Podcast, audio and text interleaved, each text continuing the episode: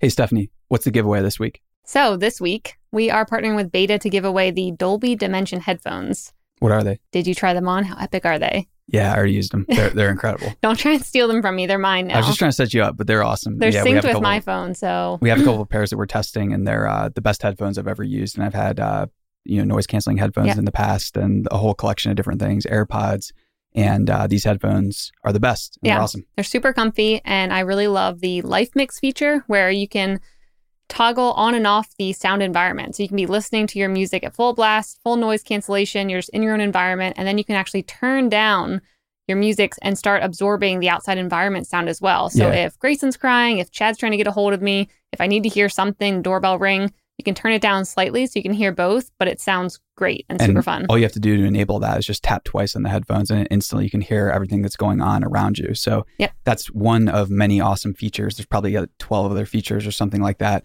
And we are giving away a brand new set of these headphones. Two. We are giving away two, Two? sets of these. I can't believe it. not one but two. So go to our giveaway. The link is in the show notes and try to win them. Yeah, thanks to Beta and thanks to Dolby for helping support Mission Daily and providing our listeners with awesome contests and giveaways so we can give back to you. So if you want to enter for a chance to win, go to the link in the show notes and you can also get more entries for referring guests and friends and family. So check that out and enter to win now.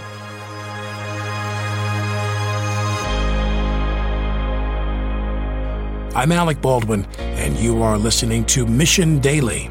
Selected as Best of 2018 by Apple, Mission Daily is the number one podcast for accelerated learning.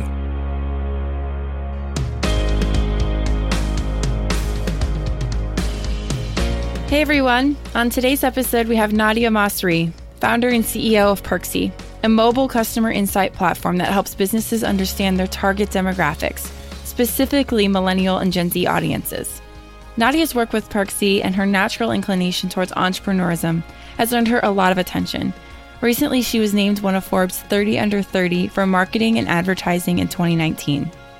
In this episode, Chad and Nadia discuss what she's learned from her prior business ventures, how she's relied on those around her to support her, and why she finds empowerment in not knowing the answers to everything.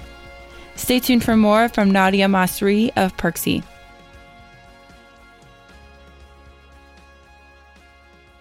Nadia, welcome to the show.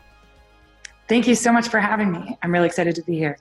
Same. So we were talking a little bit before we hit record and you like real talk. Why? Yes. Um, I think real talk's so important. I think um, it's a way for people to be able to express what they're actually feeling. And when people can do that and others can relate to them, I think it's really validating. I know that when I have a feeling and I share it, and other people are like, you know what, same, me too. I feel the exact same way. It makes you feel a lot better, especially if it's something that's tough to deal with. It makes Yeah. dealing with it a lot easier. You just don't feel so alone. I think real talk is inclusive. I completely agree because often when we're building a business or doing something that's getting a lot of press, a lot of mentions, there can be this appearance of success, but the work and what's going on in the trenches is quite painful. It, it's not always doesn't match up to a lot of the press. So I would love to take a step back from your story to go to the origins. Let's start like where you grew up. Yeah, absolutely. So I was born and raised in Toronto, Canada, which was a great place to grow up. I always love sharing with people things that when I was young, I, I didn't really realize were contributing to to who I, I was. My parents didn't let us watch TV or movies or play video games or anything like that. So I just grew up playing outside uh, Yeah. and reading a lot of books. And it's interesting because you know, as I think of it, it's it's so funny. When you get older, you start to really reflect on everything you did when you were younger for some strange reason, and you know, try to make sense of it and help figure out how it informed the person you have become or the journey you're on. And I feel like in all the books that I read, I really liked fantasy, and I loved these these stories and slipping into different worlds. And I did the same thing in play. I used to play a lot, and I think it made me a lot more creative. And I realized later in life that I just like creating worlds. And in a strange and interesting way, building your own company is like creating your own little world. Then, well, I guess elementary school, high school, everything was in Toronto. Um, I then went to college in Canada. So I started school when I was 17. I was in my first year of college. And I went to a school called Wilfrid Laurier University in Waterloo. And while I was there, I was, you know, I felt like I'd gone to school too early. I don't think enough people talk about that, but you know, I was just I was actually just giving a talk at a high school this weekend and you know, I was talking to a few girls who were saying, I really want to take a gap year. Like I'm I feel like I haven't seen the world and I'm supposed to make a decision about what I want to do for the rest of my life. And that's exactly how I felt when I was 17. I had mm-hmm. this feeling like I was supposed to be making a decision that was going to be for the rest of my life. For some reason, it felt so finite. I think same, you know, you same here. I was ter- I was terrified by it. Yeah, all throughout high school. Yeah, and you look back on it. I didn't. Funny enough, I didn't even think about it in high school until like it was it was time to apply to university. And in Canada, we don't get started in grade eleven. I know that that's the way it is in the states, but in Canada, we apply in um, our first semester of grade twelve, so our, our senior year and I guess that's when I started thinking about it. And it just gave me this anxiety. I was like, I don't, how am I supposed to know what I want to do for the rest of my life? I don't even know what jobs are out there other than, you know, the basic ones that I'd been told, like the, the more, I guess, quote unquote, traditional ones, like being a doctor, right. an accountant, a lawyer.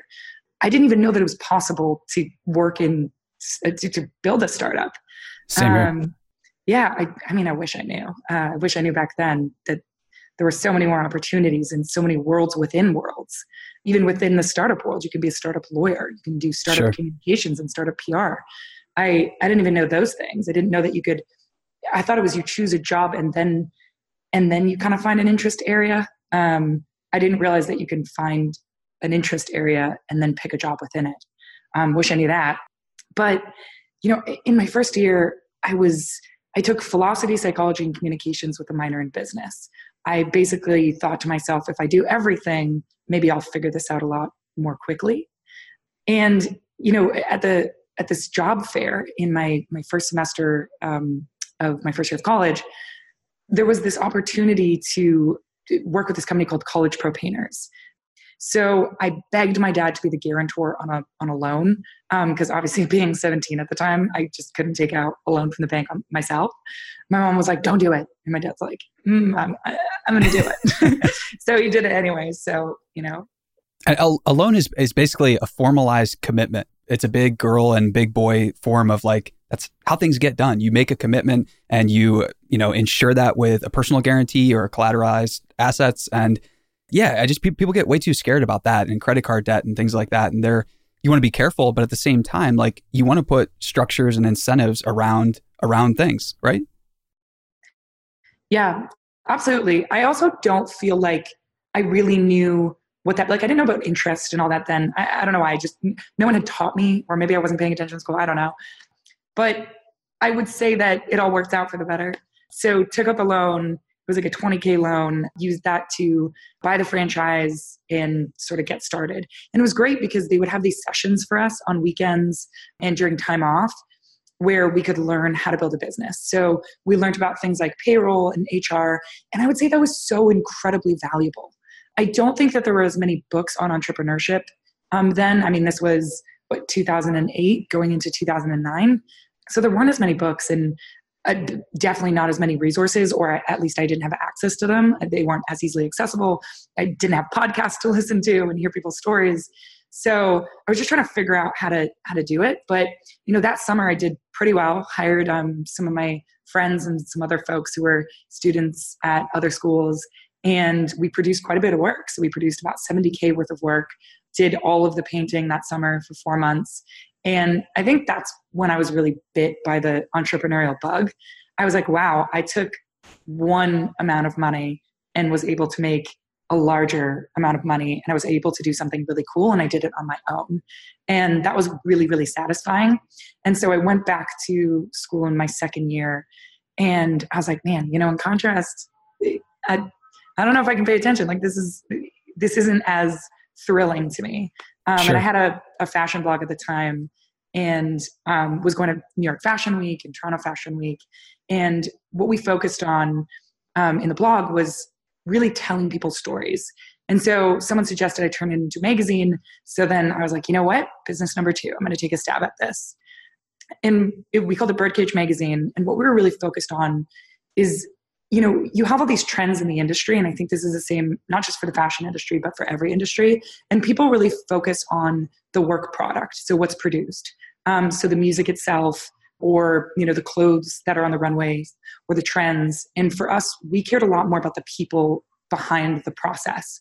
So we would interview those who were, you know, makeup artists, the hairstylists, um, the ones who were actually building the set designing the hats for couture runways. And I thought that was a lot more fascinating. And we were really focused on why these people did the things that they did. And it wasn't then that I, I kind of clued into it, but I think I learned that that I've always had a common thread of being interested in why people do the things they do and what drives their behavior. That's always really fascinated me. So what attracts people to certain things? What keeps them going? You know, why do they love doing what they're doing? What brings them passion and what brings them joy? And does that result in creating extraordinary work? And so, you know, after a year and a half of running that business, that one was actually it, that one was a tough one for me because I was 19 trying to launch a magazine in New York. And that was the first quote unquote failure that I experienced. And I would say today I don't really look at it as a failure. Sure. But at the time I definitely did because the iPad came out, advertisers no longer wanted to, you know, move experimental budgets onto these niche magazines. They were more focused on testing out this new exciting iPad advertising concept. And I remember thinking to myself, like, what I did didn't work. And it was so hard to stomach because I put so much of my life and just everything I had, my energy, all my attention and focus and like like love and enthusiasm into this one thing. You know, we had over 50 contributors. Um, we had six of us just building the core magazine, and it didn't work. And it was so heartbreaking to me. And at the time, though, I realized I was a very different type of entrepreneur. When I started that business, I was so focused. By the way, I realized that I'm like now going beyond your question and just kind of telling the story. But no, no, that's that's fine. That's yeah, fine. awesome. I think that at the time I was a very different type of entrepreneur. You know, I was a baby entrepreneur, I was just getting started. And one of the biggest mistakes that I think I made, or, or one of the things that I think I would do differently today, is I didn't ask for help. I think it was because yeah. I don't know, I was I was afraid that because I was a young entrepreneur, everyone would automatically assume I didn't know what I was doing. And yeah. to be honest, I mean, in contrast to what I know today, if I have to compare, I definitely didn't. Right. But I was terrified that everyone would realize this and for whatever yeah. reason wouldn't want to work with me. And that in some way, shape, or form, this would hinder my progress or make me unable to achieve my goals. And I was afraid to say, I don't know. And what I've learned is the power of I don't know is extraordinary. I use it right. all the time today. So, you know, now I, I sit in a room and if someone says something, I'm like, you know, I don't know what that is. I don't nod right. my head and pretend to. I just say, I don't know. Because if you don't know and you say that you do, people aren't happy when the results aren't what they expect. But if you say, I don't know, people can't fault you for what you don't know. And the beauty of that is if they take the time to explain it to you, which often they do, mm-hmm. you then know.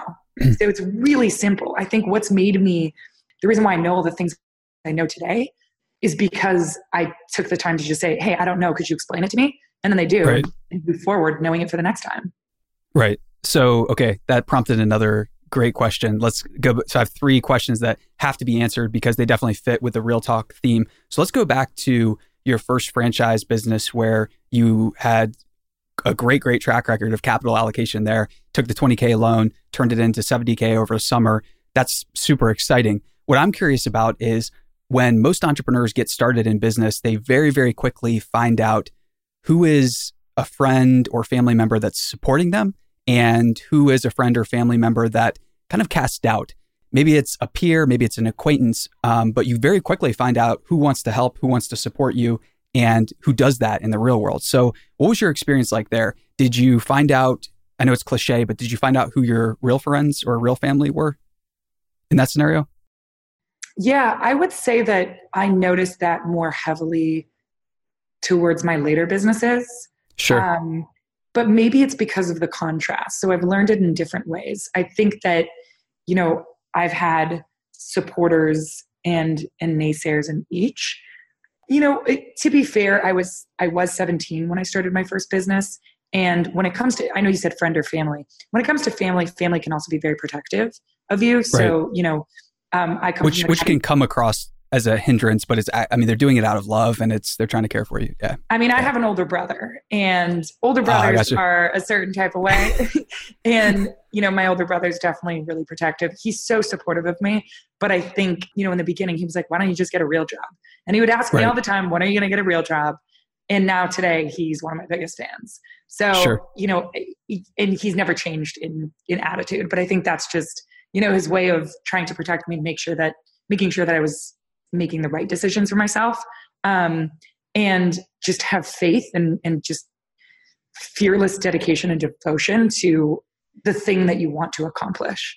And right. remember that the the opinions of others are are important but only to a certain extent. I mean it depends it depends who you ask. I mean i care deeply about the opinions of my parents. You know i i care very much about making them proud but if you know at the end of the day i i realize that if you're happy like really happy and doing work that you love and you're supporting yourself your parents are are going to be happy at least mine were yeah. and i find yeah. that to be you know a common thread across you know a, a bunch of my friends and other entrepreneurs that i speak with but i think i did learn who my true friends were in my second business and i think that comes more when you ask for help so the, yeah. the friends that you have that you know have the ability to help you. When you mm-hmm. ask for help and you genuinely need it if they do or do not help i think that's a great way to to see who's supporting you and not supporting you. And you know you also see it later when you start to achieve a little more success who comes back around who didn't have an interest in sort of being present in the early days.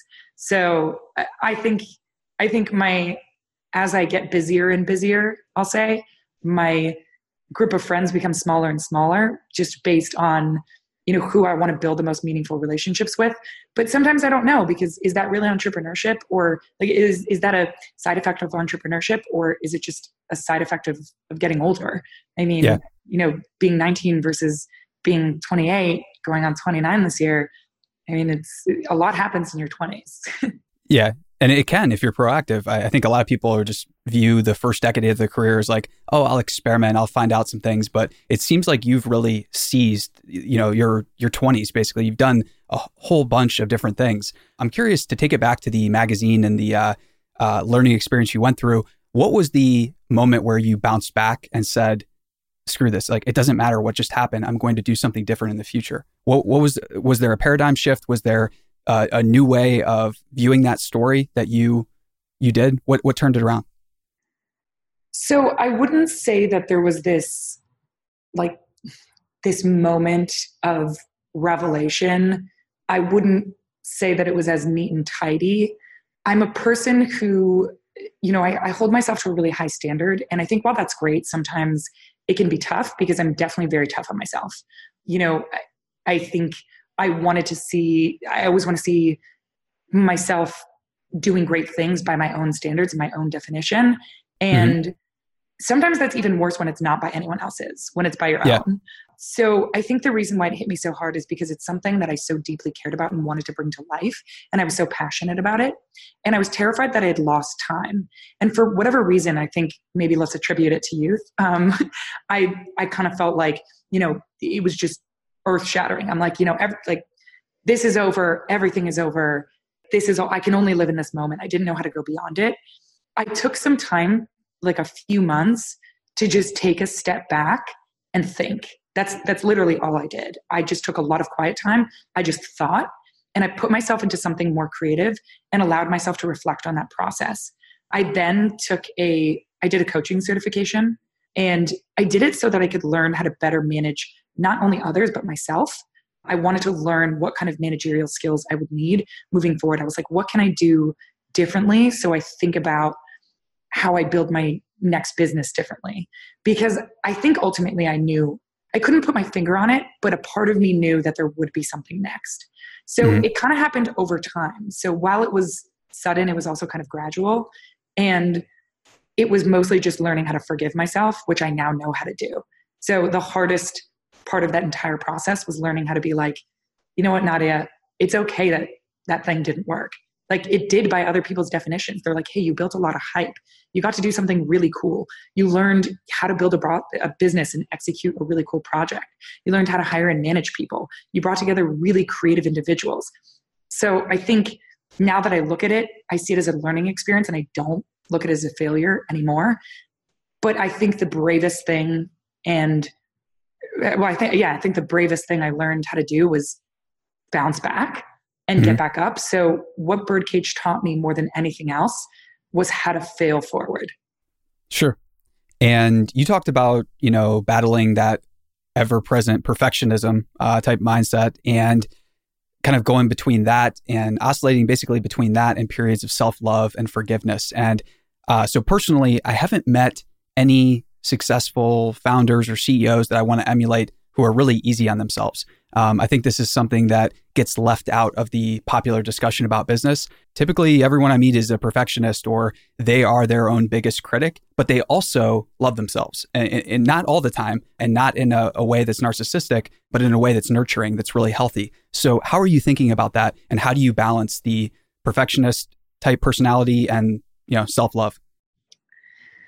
You know, I wouldn't say that I I wouldn't say that I look at them in the same way. So I think my perfectionist personality shows up in work product. So I wouldn't really I don't really think it affects my my perception of self. I think that you know, I'm very I I am very proud of the things that I've accomplished and there's always a voice in my head that says, "Well, you can be doing more, you can work harder, you can you know work smarter you can create more time in your calendar you can do x y and z. But it all has to do with the work product itself. It rarely interferes with my perception of self. I don't know why that is. I think i think the separation just happened throughout my my journey but i can't put a, put my finger on when it was because I, I would say that in my second like with birdcage my second business i couldn't separate the two I assumed hmm. that any, and, and it might have to do with like, you know, I was afraid to ask for help and afraid to ask for any kind of direction. And now it's the opposite. So maybe now I separate me as an individual and Nadia as, as, as a person from Nadia's work product and what has been produced. I would also say that this company is, you know, it's it's the largest that I've built. So I think it's easier to look at it that way when there are a lot more individuals because it's a team effort. So we create something together. Like I don't take responsibility for everything that we've created because I did not create it alone. We have engineers, we have designers, creative directors, marketers, you know, business developers. So to me, I think that's why it's easier to separate as well. Um, yeah. I can see how it's harder in the beginning though, when it's sure. just an idea and just a seedling. So as you got started with Perksy, what was the what's the origin story? And I, I, think the company started back in 2015. So what was the uh, the lead up? Because there's always a uh, you know a gestation period where the idea takes shape and you start to test it and to validate it. What was that process like? Yeah, so I'm gonna I'm gonna lead up to a bit. So um, yes, after I had exited my third company, I decided to move back to uh, New York. So I was in Toronto at the time.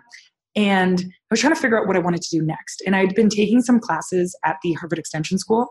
And one of their academic advisors reached out to me and, and told me that there was this program where you could enter into a full time degree program. So that was awesome because it was going back to school at a time where I felt like I was really hungry for knowledge and hungry to learn and figure out what was next. And I wasn't really scared of what was next anymore um, I did want to explore and I was absolutely ready for it. Maybe everyone should go to school when they're 23. Who knows? um, so, fun side note I dropped out of college midway uh, and did a gap year in Iraq, actually. Um, I chose it consciously, wanted to go there, but it was the best experience. Everyone around me thought it was a dumb idea to take a break from college, like already had a, a great trajectory, uh, but it was the best thing I ever did. So, back to your story now with uh, some more corroboration that it's a great idea to take a break, come back later. So, yeah, absolutely. And I think also, you know, at that time, I really wanted to, I'd always enjoyed psychology and I'd always mm-hmm. enjoyed, you know, all of the social sciences. And my dad's a psychiatrist, my mom was a teacher who um, retired early, spends a lot of time researching and works a lot with ADD and ADHD students. And, you know, growing up, I had ADHD. And so I really wanted to understand myself as well. And so the courses um, I decided to take were mostly around psychology, neuroscience, science of emotions, epigenetics. And while I was in my first semester of 2015, I actually got meningitis.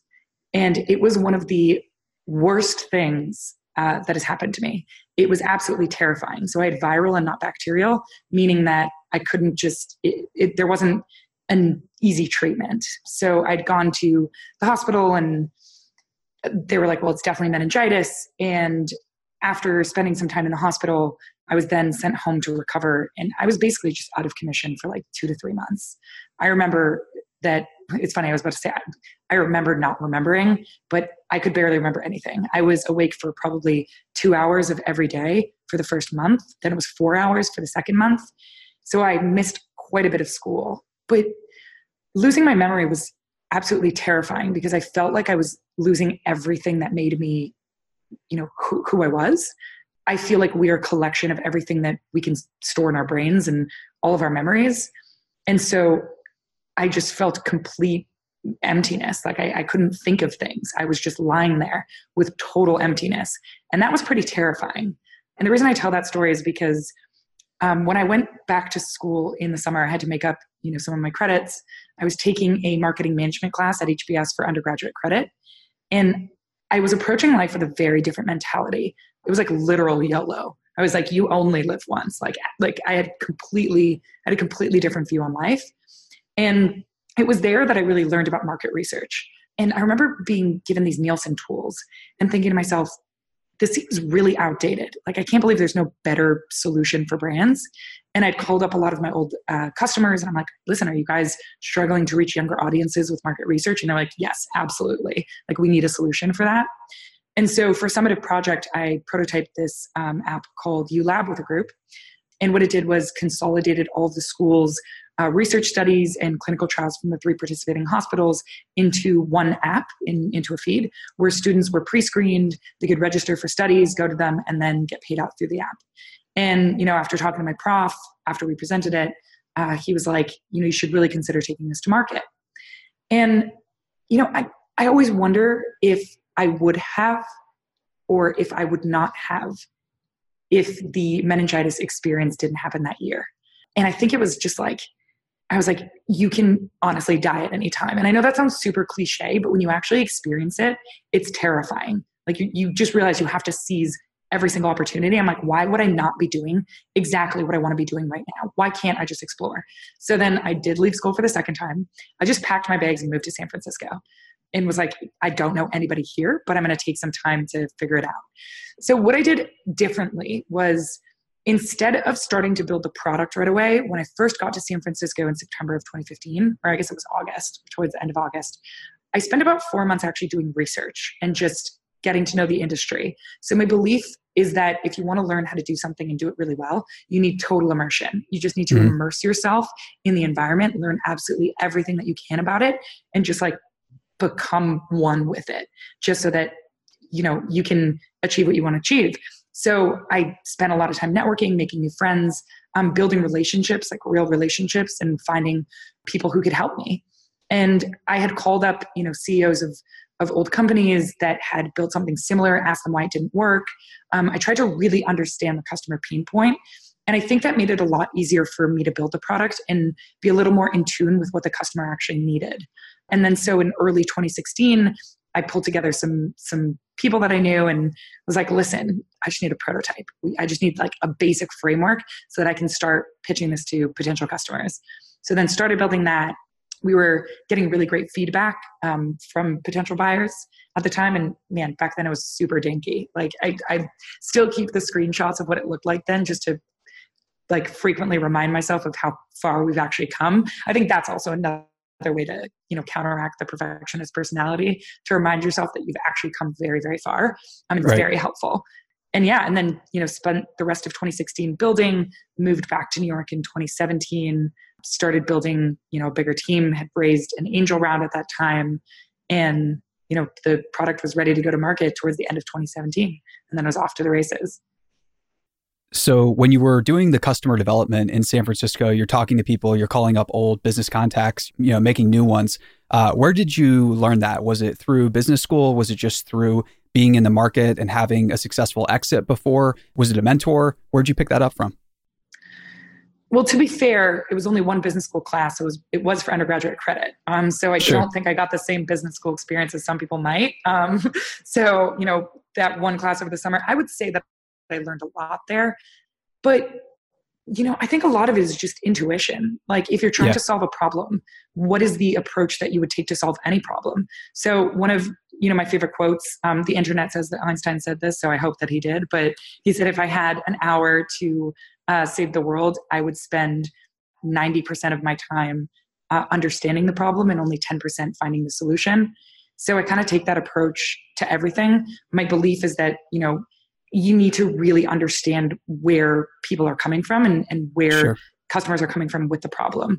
And so, because I was inherently curious about how people worked and how their brains worked, I think I was able to add my own sort of dimension to the product we were building. So it wasn't just about consumer research and market research, but also genuinely understanding people, um, sure. like why they were doing the yeah. things they were doing, and you know what's driving their behavior, and learning how to relate to them not just a behavioral level, but also on an emotional level, which I think is really important for brands. But I think that, you know, just trying to follow your intuition and being like, hey, there's a problem in front of me. How do I solve this? I need to understand how to do it. I should talk to people. I think if you spend a lot of time doing the early research and having conversations with the folks that, you know, you eventually want to to use your product, you can learn a lot about how to build the product from them, even from the standpoint of how to think about it. I think mm-hmm. that's really important as well. It's getting in the right say, mindset. Would you say that uh, the marketing industry or consumer brands and uh, maybe just like marketing as a whole is something that you're fascinated with, that you're obsessed with? How do you think about the industries that you're studying and serving? Are you obsessed with them? Do you dive deep into research? What do you do with them? So I've I spend a lot of time thinking about things. I know that that sounds really vague, but I spend a lot of time thinking about why I'm doing the things I'm doing and mm-hmm. what's driving my behavior because that's like my one liner of why I like doing this from a product standpoint or from a company standpoint. And I, I was thinking about this recently and I realized that when it comes to this business, I just love solving problems and I love the diversity of the problems that we get to address. So it's not just marketing. I mean, it's right. For we work with CPG companies, hospitality, retail, you know, it, it could be an airline, it could be a technology company, it could be a, a private equity firm. Like it really depends. And I'm just fascinated to see the way their worlds work and the problems mm-hmm. they're thinking about. And I love it when a potential customer comes to me and they're like, listen, this is what we're trying to solve. And I'm like, wow, it's product packaging. That's so fascinating to know that even this subtle difference can make can make a huge difference when it comes to someone purchasing it. I just love looking at those things and being a part of that process and getting to the solution. I find to be very interesting and very satisfying. And I do think that passion is a currency when you are an entrepreneur and being able to apply it to the work that you're doing, it fuels quite a bit. So I'm a big fan of uh, studying things, reading, uh, solving problems as well. And my, one of my favorite things though is to just make time to think and make time to take walks, have conversations with fascinating people that have unique or radical views on the world. And do you schedule time to think into your schedule now? Do you schedule days that are maybe not as packed so you can take a step back and work on the business instead of inside it? Or what's your thought process there? Yeah, absolutely. So we've started doing or trying to do something called No Meeting Wednesday. It's recent. So I've been going through this like unique growth phase where there's a bit of a turning point and I have to kind of switch up my mentality. Before, I used to try and take any meeting, any phone call, any meeting, any press interview, absolutely everything because we were in hustle mode. And mm-hmm. then, you know, uh, business started really taking off, you know, earlier this year. I mean, last year was huge ramp up time as well. But I found that I can no longer have the same approach with putting things onto my calendar. And this has been a recent transition for me, and it's really tough. Learning how to say no is super, super difficult because, like, the work that we have to do, sometimes there's really creative work, and creativity on a deadline is hard. And you're right, you do need thinking time. You need to be able to sit down and think. And I've only just started leaving work earlier. I definitely didn't do that before, but now I take the time to just leave work and just sit So even yesterday, I did this. I just sat on my couch for like two hours and did absolutely nothing. And that sounds really weird because I just no, no, it, it doesn't. in the darkness as the no, it, it doesn't. Setting. It doesn't sound weird. I mean, uh, there are plenty of famous CEOs that they're famous for getting picked on or kind of like made fun of for having time to think, scheduling time to think. Like Bill Gates is the one that popularized his weeks off to think. He tells people they're for reading, but if you read some biographies and stuff, he was a huge fan of carving out time just to think. So yeah, I'll, I'll defend you there. Not not weird at all. Super cool. Yeah, I yeah. definitely think a lot about what it means to be a CEO. Um, yeah. And I'm constantly trying to hone my skills and understand how to be a better CEO. And I genuinely believe that one can't expect others to understand where they are coming from if they can't understand where they're coming from themselves know thyself has always been like a guiding principle in my life. And so I've, I've recently picked up a book. Well, actually, one of my marketing managers got it for me. Um, it's really awesome. I highly recommend it. It's called The High Growth Handbook by Elad Gil. And one of the chapters is it's awesome. It's we've we've got it on our bookshelf. My co-founder and I are reading it at the same time right now, so it's awesome. Yeah, and it's um, the role of the CEO that I was really interested in. And, you know, the craft of being a great CEO is something that I find fascinating. I like learning about them. I like learning how, you know, different CEOs have different approaches or they're celebrated for different reasons. Some because they're excellent at their own personal branding, or they have great press and PR strategies that they drive for their companies. Others because they're um, incredible product leaders. Some because they just know how to deal with the bottom line. And so I like kind of piecing these things together and trying them on for myself and trying to better understand where I can improve and how I can be the the, the leader my team needs me to be. Because while I do think that it's being a great CEO has a lot to do with you know your own personal preferences, your own unique talents and skills and abilities. I think it also has to do with making decisions that resonate with the culture that you've created and the people who stand by you. So I frequently ask myself the question what do I need to do to be a better leader for the people in this company? Who do they need me to be? And I don't, I know that sounds kind of strange, like asking yourself, you know, who someone else needs you to be, but I think that's an important question as a leader. Um, I'm not a parent yet, but sometimes I, I feel like parents ask these questions as well. My best friend is is a mom, and she said, she said that she thinks about this. She's like, you know, how can I? I'm always trying to think about you know what kind of mom i need to be for for my daughter like how to raise my daughter. And i kind of think of it in a similar capacity when it comes to sure. you know my people in my company. Yeah and that's the starting point of empathy right? It's uh that's how empathy doesn't happen like instantly. You don't just instantly empathize with your coworkers or your teammates. Uh, it takes a long time. It takes yeah conscious thought and effort. So when you're making that conscious thought and effort whether you're building culture recruiting people or working with your team members what are you doing to become a better leader? Is there anything you're working on right now that is a weakness that you're trying to shore up? Or maybe is there like something you're trying to stop doing uh, completely? You know, I'm trying, to, I, I, mentioned this earlier. Learning how to say no is actually something I, I really struggle with in terms of putting things on my calendar um, and in terms of new business. I think because we're getting so many inbound requests now, for the first time, I'm having to say no to projects. And that's very strange to me because I want to do a lot of things and I get excited by them. And, you know, my, my team likes to remind me, I, am very, very blessed to have an amazing team, like an incredible team of humans um, who are leaders in their own regard. And um, who like to remind me that like, you know, not, you can't do it all. You can't do it all. And I'm like, there's always a part of me that's like, but can't I? and, I'm, and I'm like trying to find a way to do it all but you know learning how to say how to say no is is definitely tough but i learn a lot from my team as well. And what we do in our company is we have this precedent of delivering constant feedback and, and total honesty. And i think a lot of companies talk about transparency. I can't speak for other companies because you know I, i'm not in those other companies so i don't know how they do it. But what that means to us is saying the hard truths and then also making sure that you're you're championing people for what they're doing. Um, so we talk about everything both right and wrong.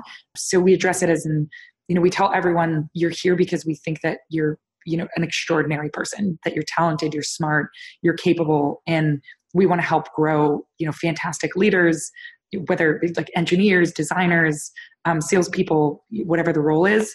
And then I think it also makes it easier to deliver the feedback that's tough to deliver. But I've just learned that being completely honest with your people is very, very refreshing.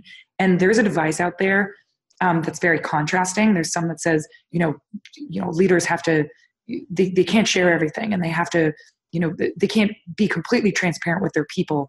I think you'd be surprised how your team actually has the ability to be who you need them to be just as much as you have the ability to be who they need you to be you know i have especially like my my founding team they're amazing. We've been working together for a long time. They know me. I think they know my strengths and weaknesses and i know theirs and you know leaning on each other we're all or a lot of us are we're similar in age and i think also in attitude sometimes.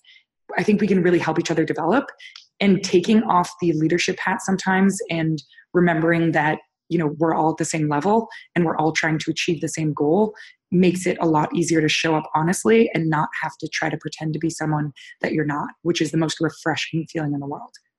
Yeah. And i feel like honesty that's a foundation you can build almost anything on. And honesty is something that if you start to really focus on it in, inside your culture over a while it becomes a superpower because people join from outside or other companies and they're like yeah i'm used to this or i'm used to my boss like doing these things. And it's um, over time, you forget that you're doing it, but it's definitely the core of any successful culture. So, how else are you thinking about building culture for the long term? You, you, you know, you've alluded to it a lot, but it's uh, it's a long journey, right? It's uh, it's not going to happen overnight. Are there any strategies you're thinking about, or maybe some examples of practices you're engaging in to build culture? You know, I think that for me, it's when I think about culture, I just think about my own personal values. I think, especially in the early days when you're growing a company, um, the company values are an extension of the founder's own personal values. Like for me, it's about truth seeking and honesty and transparency and design forward thinking because that's what I care about. And I think I've applied that to the product. And that's why I've built this company because it's what I enjoy doing and what I care about bringing to the world. And I definitely think that shows up in the culture.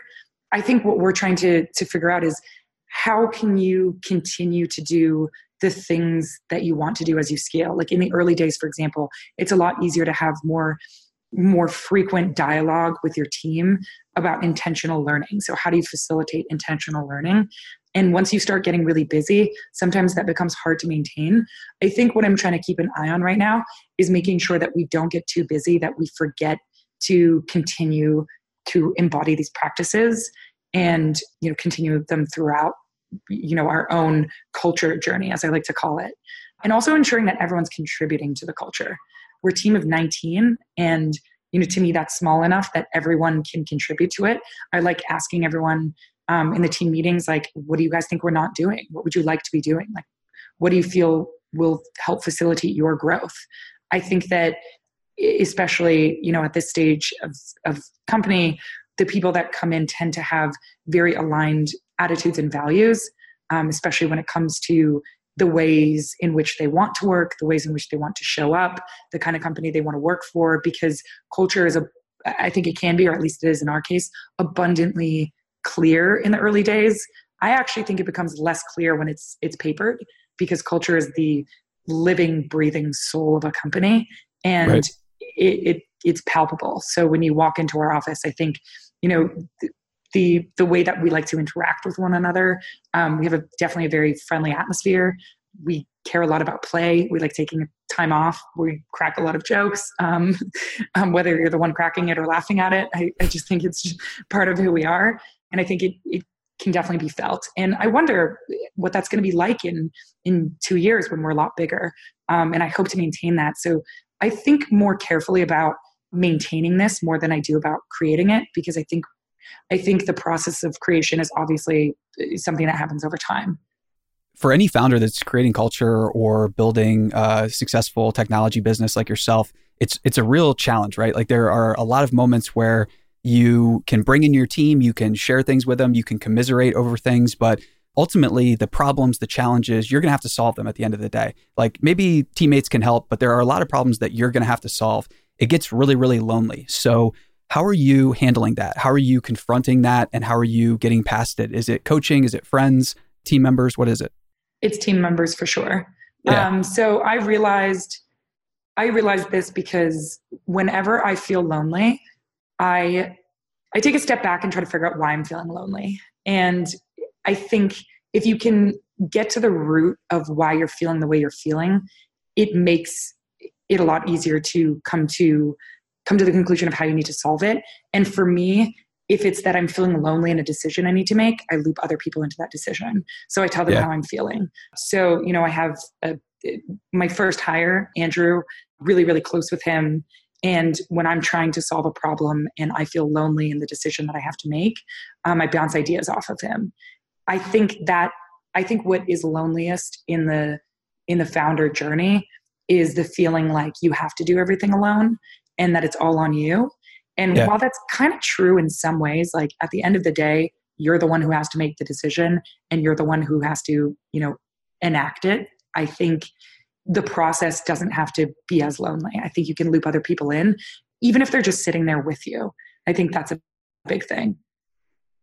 So, Nadia, did you raise an angel round for this company as a solo non technical founder, or what? Yeah, where were you at with that? Yep. So um, I'm I'm still a solo non-technical founder. that's that's incredible. I, so I, I, did too. Just like full disclosure from uh, Founders Fund, and then we took another small check from Sequoia Scouts, and it was an experience where I didn't know anything about the industry, and I didn't know that much, but I uh, found great partners, decided to partner with them. You know, said yes as a solo non-technical founder, and it wasn't until after that that I found out that that's like supposedly hard or supposedly like you know, nobody does that. But I would just love to hear a little bit more about your experiences in the early days. After you got that angel investment, like what did that mean? How did you think about picking those partners? And yeah, because that's super rare for our industry and space, right? Yeah. So I raised from people who really believed in me and what I was building for those first angel checks. It's one of those things that it's hard to put, it's kind of hard to describe the process because at the time I was just like hustling and just trying to get things done and bring my dream to life. I think I was just focused on finding people who could teach me as much as they could fund the business. And that's what I was looking for most. But that's that's also because learning is such an important value of mine. Um, like I said before, it's it's something that you know exists in our company today, even as like a core pillar in the company. So I was trying to find people who could teach me who had been there before who could guide me and i was really blessed to have amazing amazing angels um, who could also facilitate introductions and point me in the right direction when i didn't have the answers. And you know once we got to a point i, I also really leaned on our our prospects like our, our potential buyers to try and learn what we needed to do next in order to get the product to market. So i would say that i leaned on I, I, I, sought out angels who had expertise in things in areas where I wasn't really getting enough advice and that was more on the i guess like on the financing side or on the how do i go to market or on the business side and then really kind of separating that from the product side um, because sure. my belief was that you know the team inherently knows what they need to build and we're working closely with customers on that end. And the combination of the two i think got us to a place where we could bring the product to market. Because you know, at, by that point, I was like, all right, I have these angels who are making the right introductions, who are helping me think through HR and operations and how to go to market, and then working with customers to figure out how this product needs to come to market. And then when we launched, we were able to to be in a place where people already wanted to buy what we were selling. And then, I mean, I think when when raising angel money, I mean, before I did angel, I did friends and family. So I went out to a few of my closest friends and uh, family members, and they're the ones that put in the first checks. Um, it was really funny actually because um, my dad put in a bit of money, and I remember asking him, you know, Dad, how come you didn't invest in my other businesses? And he's like, Well, those ones weren't good ideas. and I was like, All right, so that's how it is.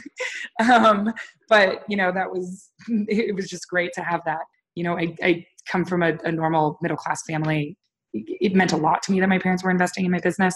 And I also think it contributes to why I feel the need to work so hard and why I wanted to work so hard, not just to make them proud, but because, you know, them tossing any kind of money out the window, it's just not the kind of thing they can do. So, uh, yeah. yeah, definitely, definitely plays a role there.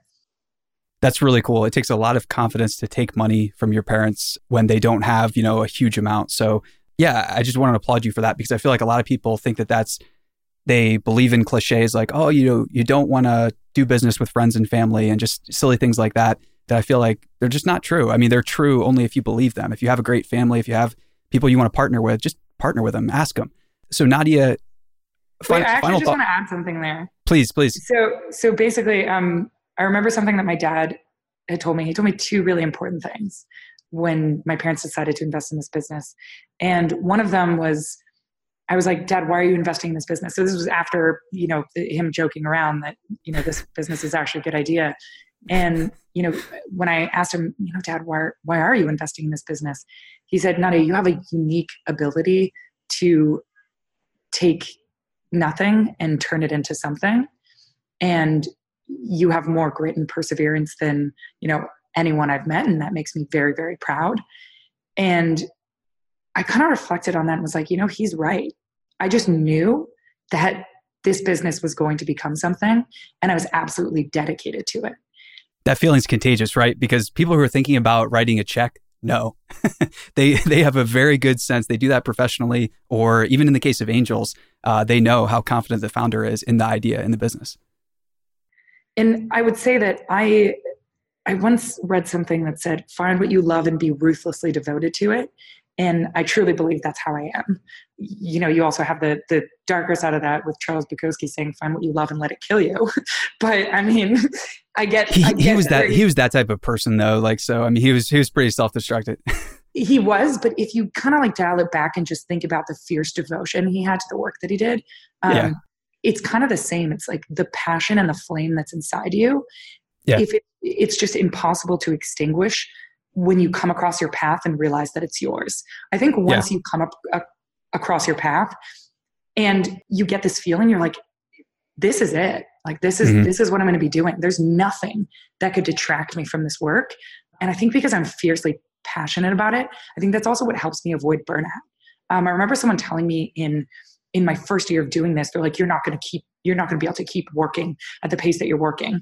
But at the end of the day, I sleep easy because I genuinely love what I do. And I don't have fear that it's not going to work. That's one fear that I just don't have. And maybe it's because I know myself.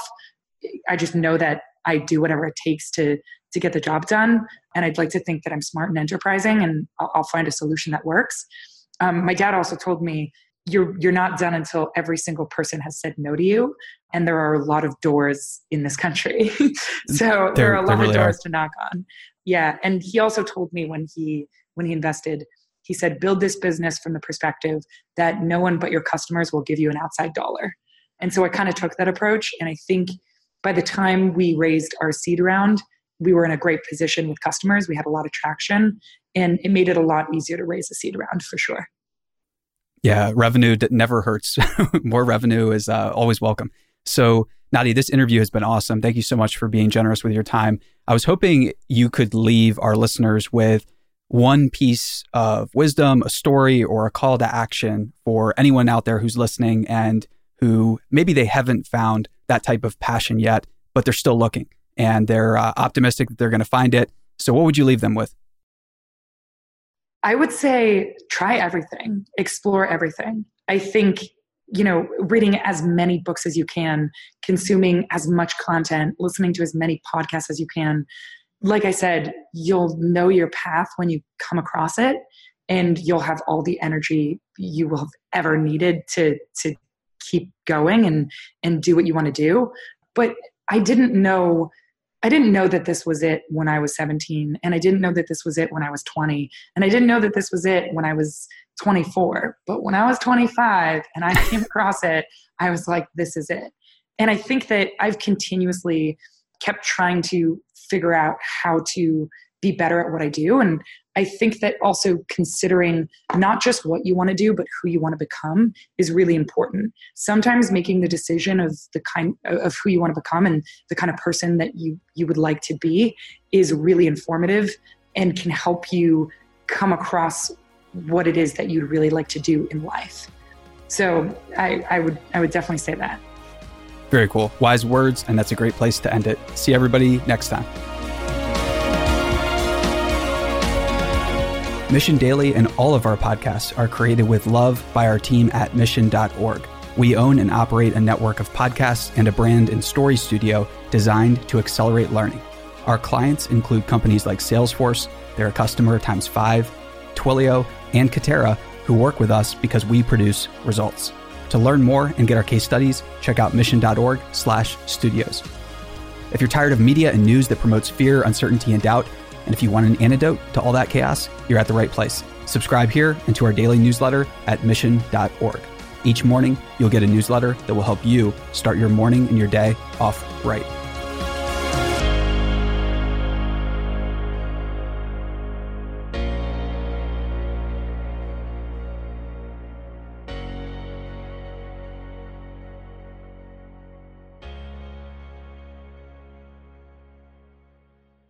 Hey, listeners, thanks for tuning into this episode. I hope you enjoyed it as much as I did. If you haven't already, please subscribe, rate, and review this podcast. It helps spread the word, and I would greatly appreciate it. See you next time.